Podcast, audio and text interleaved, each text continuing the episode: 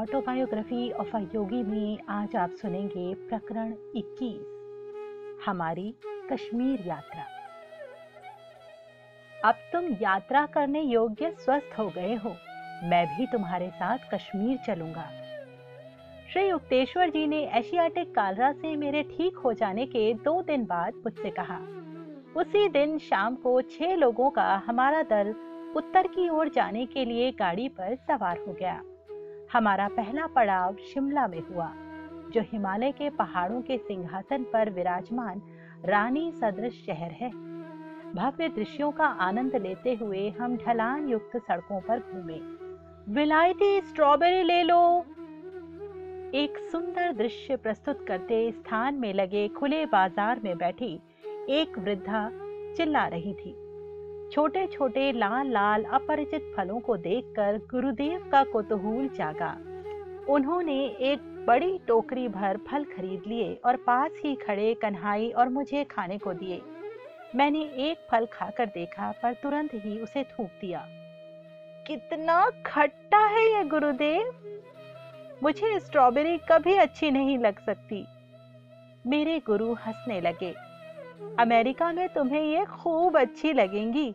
वहाँ एक रात्रि भोज में जिसके घर तुम उस दिन खाना खा रहे होगे, उस घर की गृहिणी तुम्हें मलाई और शक्कर के साथ स्ट्रॉबेरी देगी।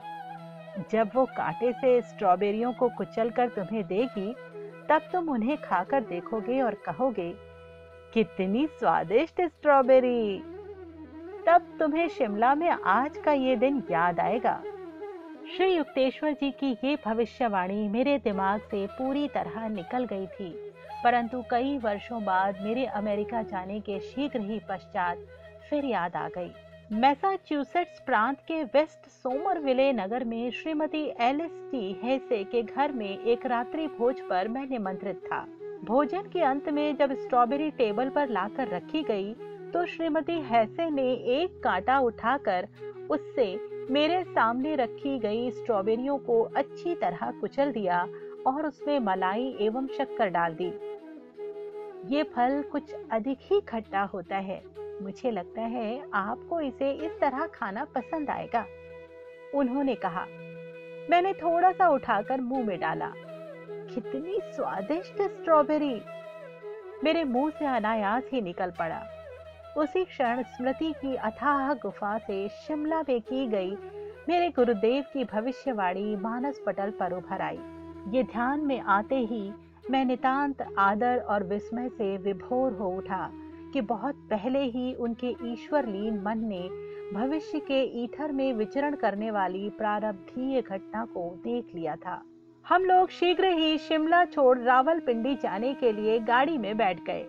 वहाँ से कश्मीर की राजधानी श्रीनगर तक की सात दिन की यात्रा के लिए हमने दो घोड़ों द्वारा खींची जाने वाली एक बड़ी बग्घी किराए पर ली, जो चारों ओर से बंद थी और उस पर छत भी थी। हमारी उस उत्तर की ओर यात्रा में दूसरे दिन से हिमालय की सच्ची विस्तीर्णता दृष्टिगोचर होने लगी। जैसे जैसे हमारी बग्घी के लोहे के पहिए गर्म पथरीले मार्गों पर धड़ धड़ करते आगे बढ़ रहे थे। वैसे वैसे पर्वत शोभा के बदलते सुंदर दृश्यों को देखकर हम मुग्ध हो रहे थे। गुरुदेव आडी ने कहा, आपकी पवित्र संगत में इन वैभवशाली दृश्यों का बहुत आनंद आ रहा है। आरडी के मुँह से सराहना के ये उद्गार मुझे बड़े सुखद लगे, क्योंकि उस यात्रा में मैं संयोजक की भूमिका निभा रहा था। श्री युक्तेश्वर जी ने मेरे मन के भाव को पढ़ लिया और मेरी ओर मुड़कर फुसफुसाते स्वर में बोले, मिथ्या आत्म प्रशंसा मत करो। आरटी को इन दृश्यों से उतना आनंद नहीं आ रहा है जितना सिगरेट पीने के लिए पर्याप्त समय तक हमसे दूर रह सकने की संभावना से आ रहा है। मुझे अच्छा नहीं लगा। मैंने धीमे स्वर में कहा, गुरुदेव इन अप्रिय शब्दों से अब कृपया रंग में भंग मत डालिए। मुझे विश्वास नहीं होता कि आरडी सिगरेट पीने के लिए बेचैन हो रहा है। पर गुरुदेव कभी ऐसी बातों से दबते नहीं थे, अतः मैंने आशंका से उनकी ओर देखा। ठीक है, मैं आडी को कुछ नहीं कहूँगा। गुरुदेव ने हँसते हुए कहा, परंतु तुम शीघ्र ही देखोगे कि जैसे ही बग्घी रुकेगी वो उस अवसर का लाभ उठाने के लिए कितना तत्पर होगा? बग्घी एक छोटी सराय पर पहुँच गई। घोड़ों को पानी पिलाने के लिए ले ही जाया जा रहा था कि आडी ने पूछा, गुरुदेव, जरा ताजी हवा खाने के लिए मैं थोड़ी देर बाहर कोचवान के साथ बैठूं तो आप बुरा तो नहीं मानेंगे? श्री युक्तेश्वर जी ने अनुमति तो दे दी, पर मुझसे कहा, उसे ताज़ा धुआँ चाहिए। ताजी हवा नहीं। बग्घी फिर धूल भरी सड़क पर आवाज़ करते हुए चलने लगी। गुरुदेव की आँखों में हँसी की चमक आ गई थी। मुझसे उन्होंने कहा, बग्घी के दरवाजे से जरा अपनी गर्दन बाहर निकालो और देखो, आडी कैसी हवा खा रहा है। मैंने गर्दन बाहर निकाली और ये देखकर स्तंभित रह गया कि आडी मुँह से सिगरेट के धुएँ के छल्ले छोड़ रहा है। मैंने अपनी हार मानकर गुरुदेव की ओर देखा। हमेशा की तरह आप ही की बात सच निकली गुरुदेव। आडी प्रकृति के दृश्यों के साथ साथ सिगरेट का भी मज़ा ले रहा है। मैंने अनुमान लगाया कि आडी को कोचवान से सिगरेट मिली होगी, क्योंकि इतना तो मैं जानता था कि उसने कोलकाता से कोई भी सिगरेट साथ नहीं ली थी। नदियों, घाटियों, कगार पर बैठी बड़ी बड़ी शिलाओं और अनेकानेक पर्वतमालाओं के मनोरम दृश्यों का आनंद उठाते हुए हम घुमावदार रास्ते पर आगे बढ़ रहे थे। हर रात को हम किसी ग्रामीण सराय में ठहर कर अपना खाना बनाते। श्री युक्तेश्वर जी मेरे पथ्य का विशेष ध्यान रखते और प्रत्येक भोजन में नींबू का रस अवश्य दिलाते। मुझमें अभी भी कमज़ोरी थी। पर प्रतिदिन उसमें सुधार हो रहा था। हालाँकि गड़गड़ाहट करते चलने वाली ये बग्गी, उसमें बैठने वालों को सभी ओर से तकलीफ़ देने का विशेष ध्यान रखकर ही बनाई गई थी। जैसे जैसे हम मध्य कश्मीर के निकट पहुँचने लगे, हमारे हृदयों में आनंद आशाएँ उमड़ने लगी। कश्मीर, कमल पुष्पों से भरे सरोवरों की, तैरते उद्यानों की, सुसज्जित शिकारों की बहुसेतु शोभित झेलम नदी की, पुष्पों से युक्त हरियाली की स्वर्ग भूमि और उस पर ये चारों ओर से हिमालय से घिरा हुआ। श्रीनगर पहुँचने के हमारे मार्ग पर दोनों ओर ऊँचे ऊँचे स्वागत करते वृक्ष खड़े थे, जहाँ से सुंदर पहाड़ नज़र आते थे। ऐसी एक दुमंजिली धर्मशाला में हमने कमरे लिए, वहाँ नल वगैरह नहीं थे। हम पास के एक कुएँ से पानी निकाल कर लाते थे। वहाँ ग्रीष्म ऋतु अत्यंत सुखद थी। दिन में साधारण गर्मी और रात में हल्की सी ठंड। हम लोग श्रीनगर में शंकराचार्य के प्राचीन मंदिर में दर्शनार्थ गए। पर्वत शिखर पर स्थित दूर से ही स्पष्ट दिखाई पड़ने वाले आश्रम पर मेरी दृष्टि पड़ते ही मैं एक परमानंदमय अवस्था में चला गया। उस अवस्था में एक सुदूर देश में एक पहाड़ी के शिखर पर एक भवन दिखाई देने लगा। शंकराचार्य का भव्य मंदिर उस भवन में परिवर्तित हो गया, जहाँ मैंने कई वर्षों बाद अमेरिका में सेल्फ रियलाइजेशन फेलोशिप के मुख्य आश्रम की स्थापना की। जब मैं वॉशिंगटन पहली बार कैलिफ़ोर्निया में लॉस एंजलिस गया और वहाँ माउंट वॉशिंगटन के शिखर पर स्थित वो विशाल भवन देखा तो तुरंत उसे वर्षों पहले कश्मीर और अन्यत्र अपने अंतर में देखे दृश्यों के भवन के रूप में पहचान लिया।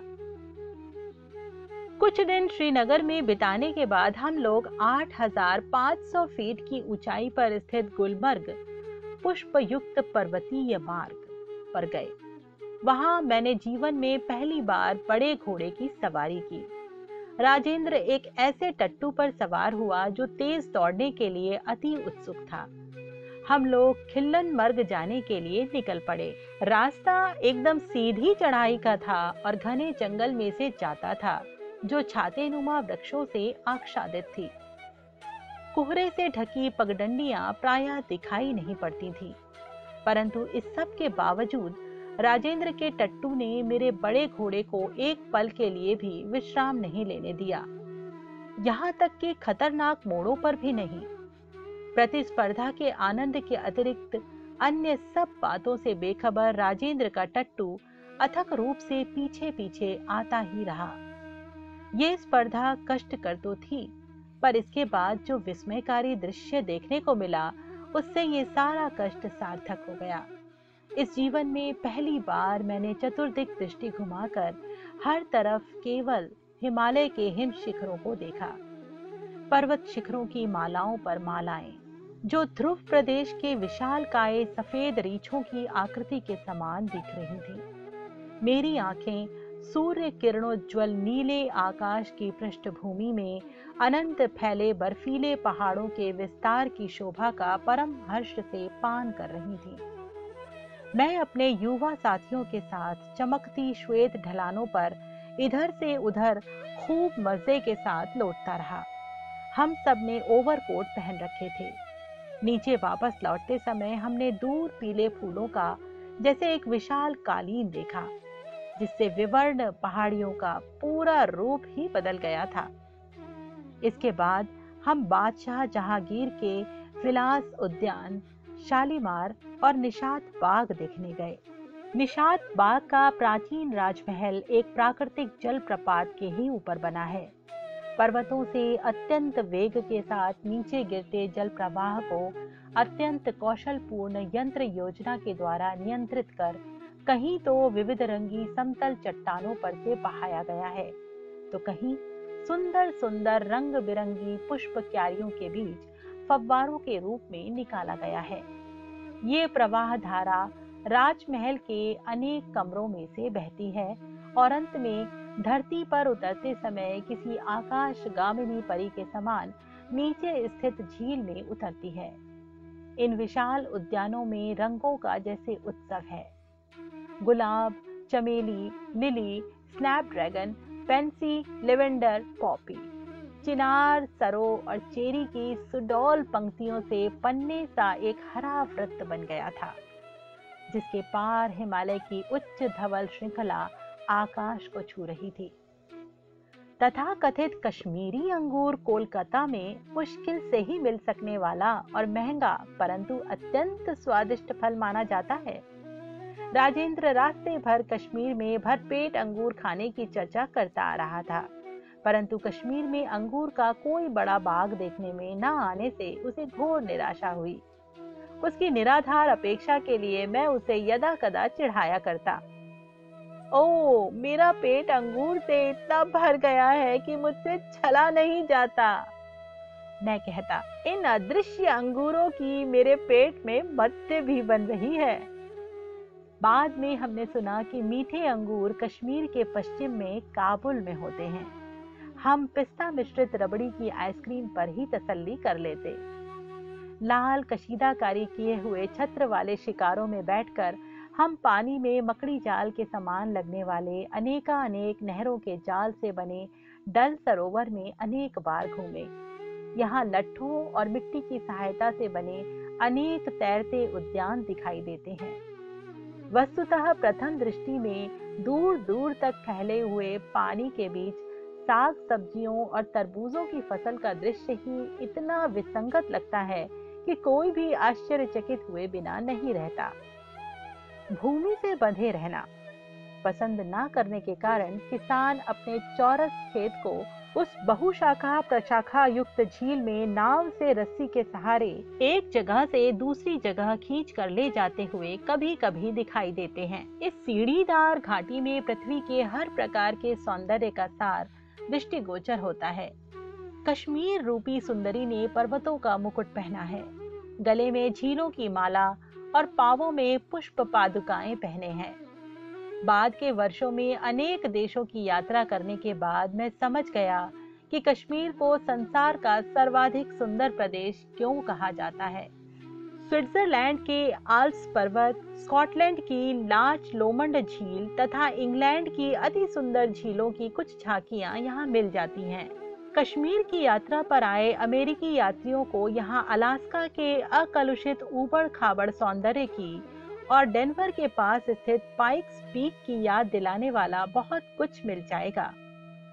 प्राकृतिक सौंदर्य स्पर्धा में पहला पुरस्कार मैं या तो मैक्सिको के जोकी मिल्को के शानदार दृश्य को दूँगा, जहाँ आकाश, पर्वत और पोपलर वृक्ष पानी की असंख्य धाराओं में अटखेलियाँ करती मछलियों के बीच प्रतिबिंबित होते हैं, या फिर कश्मीर की झीलों को दूँगा, जो हिमालय के कठोर पहरे में सुरक्षित सुंदरियों के समान लगती हैं। ये दो स्थान मेरी स्मृति में पृथ्वी पर सबसे सुंदर स्थलों के रूप में उभर आते हैं। फिर भी, जब मैंने येलोस्टोन नेशनल पार्क कोलोरेडो के ग्रैंड केनियन और अलास्का का सौंदर्य देखा तो मैं मंत्र मुक्त हो गया। येलोस्टोन पार्क पृथ्वी पर शायद एकमेव प्रदेश है, जहाँ घड़ी किसी नियमितता से गर्म जल के फव्वारे फूटकर हवा में ऊँचे उठते रहते हैं। यहाँ ज्वालामुखी क्षेत्र में प्रकृति ने आज भी आरंभिक सृष्टि का नमूना छोड़ रखा है। गंधकमय गर्म जल के झरने दूधिया और इंद्रनील वर्ण के जलाशय, उग्र गर्म फव्वारे, मुक्त रूप से विचरण करते भालू, भेड़िए, जंगली भैंसे और अनेक प्रकार के अन्य जंगली पशु, वायोमिंग से बुदबुदाते गर्म कीचड़ के डेविल्स पेंट पॉट की ओर कार से जाते समय रास्ते के किनारों पर कल कल निनाद करते झरने गर्म जल के फव्वारे और बाष्पमय फुहारे देखकर मेरे मन में ये विचार अवश्य आया कि येलो स्टोन को एक मेव द्वितीयता के लिए विशेष पुरस्कार मिलना चाहिए। कैलिफ़ोर्निया के येसोमाइट पार्क में अत्यंत पुराने उत्तुंग सिक्काइया, यानी देवदार जाति के अति ऊँचे बढ़ने वाले पेड़ जो आकाश में दूर तक उठे भीम काय स्तंभों की भांति दिखते हैं, दिव्य कौशल से निर्मित हरे प्राकृतिक मंदिर हैं। यूँ तो पौवार्त्य देशों में भी अनेक सुंदर सुंदर जलप्रपात हैं, परंतु इनमें से एक भी न्यूयॉर्क राज्य में कनाडा के सीमा पर स्थित नियाग्रा जलप्रपात के सौंदर्य की बराबरी नहीं कर सकता। केंटुकी की अति विशाल काय मैमत गुफा और न्यू मैक्सिको में भूमिगत स्थित अत्यंत विशाल गुफा कार्लसबार्ड कैवर्न्स, जो विचित्रताओं से भरपूर परिदेश ही है। इन गुफाओं की छतों से लटकते बर्फ़ के मीनारों के समान दिखते पत्थर के सुओं का प्रतिबिंब नीचे भूगर्भस्थ जल में पड़ता है। ये दृश्य परलोकों की मानव की कल्पना की झांकी प्रस्तुत करता है। अपने सौंदर्य के लिए जगत विख्यात कश्मीरियों में से अनेक लोग यूरोपियनों के समान ही गोरे हैं और उनका नाक, नक्श तथा शरीर का गठन भी उन्हीं के समान है। अनेक लोग नीली आँखों के भी हैं और सुनहरे बालों के भी। पाश्चात्य पोशाक में ये लोग ठेठ अमेरिकनों की तरह दिखते हैं। हिमालय की ठंड उनका सूर्य के उत्ताप से बचाव करती है और इस प्रकार उनके गौर वर्ण की रक्षा करती है। भारत में हम जैसे जैसे दक्षिण दिशा में उष्ण कटिबंध की ओर बढ़ते जाते हैं वैसे वैसे लोगों का रंग अधिकाधिक काला दिखाई देने लगता है। कश्मीर में कुछ सप्ताह सुख पूर्वक बिताने के पश्चात मुझे बंगाल लौटने की तैयारी करने के लिए विवश होना पड़ा, क्योंकि श्रीरामपुर कॉलेज का नया सत्र आरंभ होने वाला था। श्री युक्तेश्वर जी, कन्हाई और आडी कुछ दिन और श्रीनगर में रुकने वाले थे। वहाँ से मेरे प्रस्थान से कुछ समय पहले गुरुदेव ने संकेत दिया कि कश्मीर में उनका शरीर अस्वस्थ होने वाला है। गुरुदेव, परंतु आप तो पूर्णतः स्वस्थ लग रहे हैं, मैंने कहा। ऐसी भी संभावना है कि मैं इस संसार से ही उठ जाऊँ। गुरुजी उनके चरणों में गिरकर मैं गिड़गिड़ाने लगा। कृपा करके वचन दीजिए कि आप अभी देह त्याग नहीं करेंगे। मैं अभी आपके बिना चल सकने के लिए तैयार नहीं हूँ। श्री युक्तेश्वर जी चुप रहे, परंतु मेरी ओर देखकर इतनी अनुकंपा के साथ मुस्कुराए कि मैं आश्वस्त हो गया। अनिच्छा पूर्वक ही मैं वहाँ से चल पड़ा। गुरुदेव, अस्वस्थ स्थिति अत्यंत नाजुक। आरडी का ये तार मुझे श्रीरामपुर लौटने के थोड़े ही बाद मिला। दुख और संताप के अतिरेक से मैंने तुरंत गुरुदेव को तार भेजा। गुरुदेव, मैंने आपसे देह त्याग ना करने का वचन मांगा था। कृपा करके शरीर मत छोड़िए, नहीं तो मैं भी मर जाऊँगा। तथास्तु, ये गुरुदेव का कश्मीर से जवाब था। कुछ ही दिनों में आरडी का एक पत्र आया, जिसमें उसने लिखा था कि गुरुदेव स्वस्थ हो गए हैं। अगले पखवाड़े में जब गुरुदेव श्री रामपुर वापस आए तो उनका आकार में आधा हुआ शरीर देखकर मुझे अत्यंत दुख हुआ। श्री युक्तेश्वर जी के शिष्यों के लिए अच्छी बात यह थी कि श्री युक्तेश्वर जी ने कश्मीर में अपने भीषण ज्वर की अग्नि में उनके अनेक पापों को जला डाला था। उच्च कोटि के योगियों को एक शरीर से रोग निकालकर अपने शरीर में ले जाने के आदि भौतिक तरीके का ज्ञान होता है। बलवान मनुष्य भारी वज़न उठाने में कमज़ोर मनुष्य की सहायता कर सकता है। उसी प्रकार आध्यात्मिक महामानव अपने शिष्यों के कर्म भार के कुछ हिस्से को अपने ऊपर लेकर उनके शारीरिक और मानसिक कष्टों को न्यूनतम स्तर तक कम कर सकता है। जिस प्रकार धनाढ़ मनुष्य अपने अपव्ययी पुत्र के भारी कर्ज को चुकाने के लिए अपने धन के कुछ हिस्से को त्याग कर उसे उसकी गलतियों के भीषण परिणामों से बचा लेता है। उसी प्रकार गुरु अपने शिष्यों की दुर्गति को कम करने के लिए अपनी स्वास्थ्य संपदा के कुछ हिस्से को तिलांजलि दे देता है। एक गुप्त योग पद्धति द्वारा संत अपने मन और सूक्ष्म देह को पीड़ित व्यक्ति के मन और सूक्ष्म देह के साथ जोड़ लेता है और इस प्रक्रिया में रोग पूर्ण रूप से या आंशिक रूप से योगी के शरीर में संक्रमित हो जाता है। देह भूमि पर ईश्वर साक्षात्कार की फ़सल काट लेने के बाद सिद्ध पुरुष अपने शरीर की चिंता नहीं करता।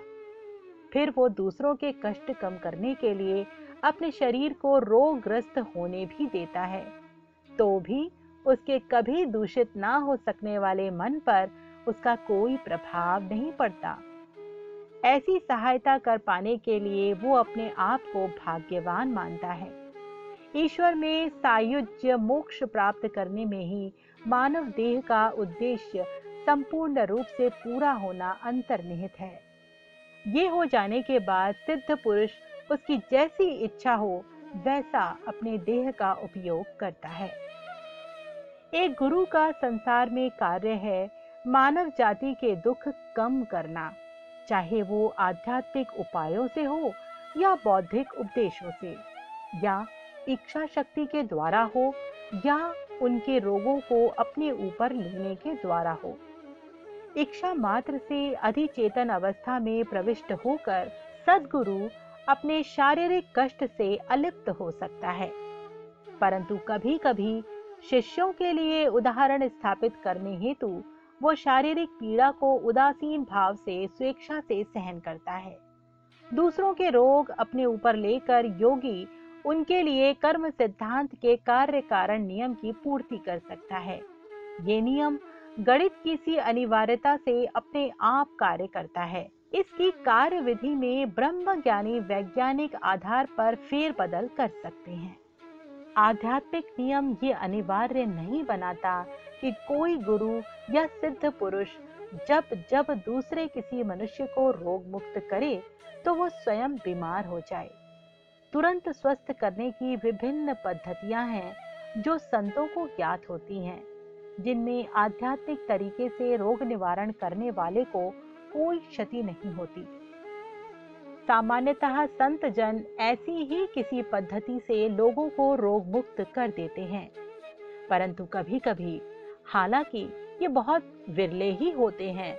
कोई गुरु अपने शिष्यों के क्रम विकास को अत्यधिक गति लाना चाहता है, तब वह उनके अवांछनीय कर्मों के बहुत बड़े भाग को अपने ऊपर लेकर उनके परिणामों को अपने शरीर में भोग कर उन्हें निष्फल कर सकता है। ईसा मसीह ने पहले ही स्पष्ट संकेत दे दिया था कि उनका जीवन अनेकों के पापों का मूल्य चुकाने के लिए है। उनमें जो दैवी शक्तियाँ थीं, उनके होते हुए ईसा को कभी भी क्रॉस पर मृत्यु नहीं दी जा सकती थी। यदि वे स्वेच्छा से कार्य कारण के सूक्ष्म विश्व नियम में सहयोग नहीं करते। इस प्रकार उन्होंने दूसरों के कर्मों के परिणामों को अपने ऊपर ले लिया, खासकर अपने शिष्यों के कर्मों के परिणामों को। इससे शिष्यों को उन्होंने परिशुद्ध किया और इस योग्य बनाया कि वे सर्वव्यापी चैतन्य को या पवित्र आत्मा, यानी होली गोस्ट को धारण कर सके, जो बाद में उनमें अवतरित हुआ। केवल आत्म साक्षात्कार प्राप्त ब्रह्म ज्ञानी सिद्ध पुरुष ही अपनी प्राण शक्ति को दूसरों में संचरित कर सकते हैं या उनके रोगों को अपने शरीर में ला सकते हैं। कोई साधारण मनुष्य इस यौगिक पद्धति का अवलंबन नहीं कर सकता। ना ही उसके लिए ऐसा करना वांछनीय है, क्योंकि अस्वस्थ शरीर गहरे ध्यान के लिए बाधा बनता है। हिंदू शास्त्र कहते हैं कि अपने शरीर को स्वस्थ रखना मनुष्य का अनिवार्य कर्तव्य है। अन्यथा उसका मन भगवत ध्यान में एकाग्र नहीं रह सकता। तथापि, अति बलशाली मन सभी शारीरिक बाधाओं को पार कर ईश्वर साक्षात्कार को प्राप्त हो सकता है। अनेक संतों ने अपने रोगों की ओर कोई ध्यान न देकर अपने ईश्वरानुसंधान में सफलता प्राप्त की है।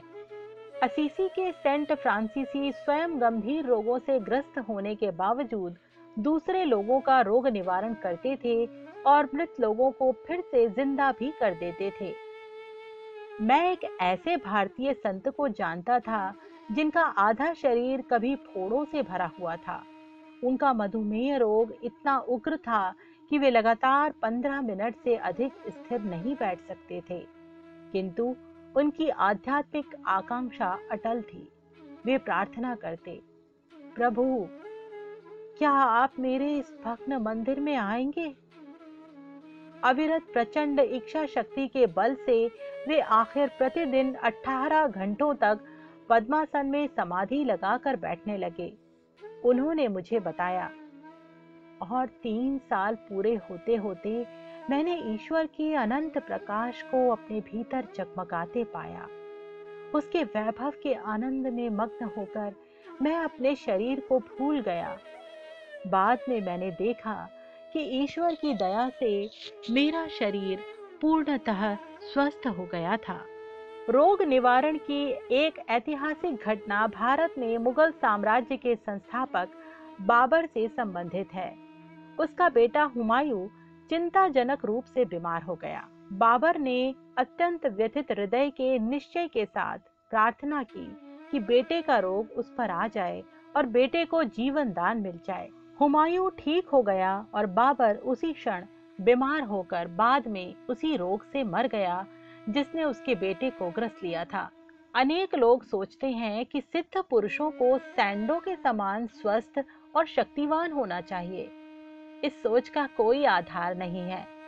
जैसे आजीवन स्वस्थता आंतरिक ज्ञान प्रकाश का द्योतक नहीं है, वैसे ही बीमार शरीर रहने का अर्थ ये नहीं है कि उस महात्मा में दिव्य शक्तियों का अभाव है। संत की पहचान शारीरिक अवस्था पर नहीं, बल्कि आध्यात्मिक अवस्था पर आधारित होती है। पाश्चात्य जगत के अनेक विभ्रांत जिज्ञासुओं की ये गलत धारणा है कि आध्यात्मिक विषय के उत्तम वक्ता या लेखक अवश्य सिद्ध पुरुष होंगे। परंतु किसी के सिद्ध पुरुष होने का प्रमाण केवल यही है कि उसमें अपनी इच्छा के अनुसार श्वासोच्छ्वास रहित सविकल्प समाधि में जाने की क्षमता हो और उसे अखंड आनंद यानी निर्विकल्प समाधि की अवस्था प्राप्त हो। ऋषियों ने बताया है कि केवल इन उपलब्धियों के द्वारा ही मनुष्य ये प्रदर्शित कर सकता है कि उसने द्वैत के इंद्रजाल या माया पर अधिकार पा लिया है। केवल वही आत्मज्ञान की गहराइयों से कह सकता है। एकम सत, यानी केवल एक का ही अस्तित्व है। केवल सदगुरु ही शिष्यों के कर्म अपने ऊपर ले सकते हैं। श्रीनगर में श्री युक्तेश्वर जी कभी कष्ट न भोगते, यदि उन्हें अपने अंतर में वास करने वाले परमात्मा से, अपने शिष्यों की उस विलक्षण ढंग से सहायता करने की अनुमति न मिलती। मेरे ईश्वर मग्न गुरु के अतिरिक्त ऐसे संत गिने चुने ही हुए हैं, जो ईश्वर की आज्ञा के पालन के लिए आवश्यक सूक्ष्म ज्ञान से युक्त थे। जब मैंने अपने गुरु की क्षीण हुई काया देखकर कुछ सहानुभूति जताने का प्रयास किया तो उन्होंने विनोद पूर्वक कहा इसके कुछ अच्छे पहलू भी हैं। अब मैं उन छोटी बनियानों को भी पहन सकता हूँ, जिन्हें मैंने कई वर्षों से नहीं पहना है। गुरुदेव की प्रसन्न हँसी को सुनकर मुझे सेंट फ्रांसिस टीचर्स के वे शब्द याद आ गए। जो संत उदास रहता है, वो व्यर्थ संत है। प्रकरण 21 यही संपन्न होता है। सभी प्रकरणों को बाधा रहित सुनने के लिए आप इस चैनल को सब्सक्राइब भी कर सकते हैं। सुनते रहिए an autobiography of a yogi जिसे लिखा है परमहंस योगानंद जी ने और आवाज़ दी है मैंने, यानी संगीता ने। जय गुरु।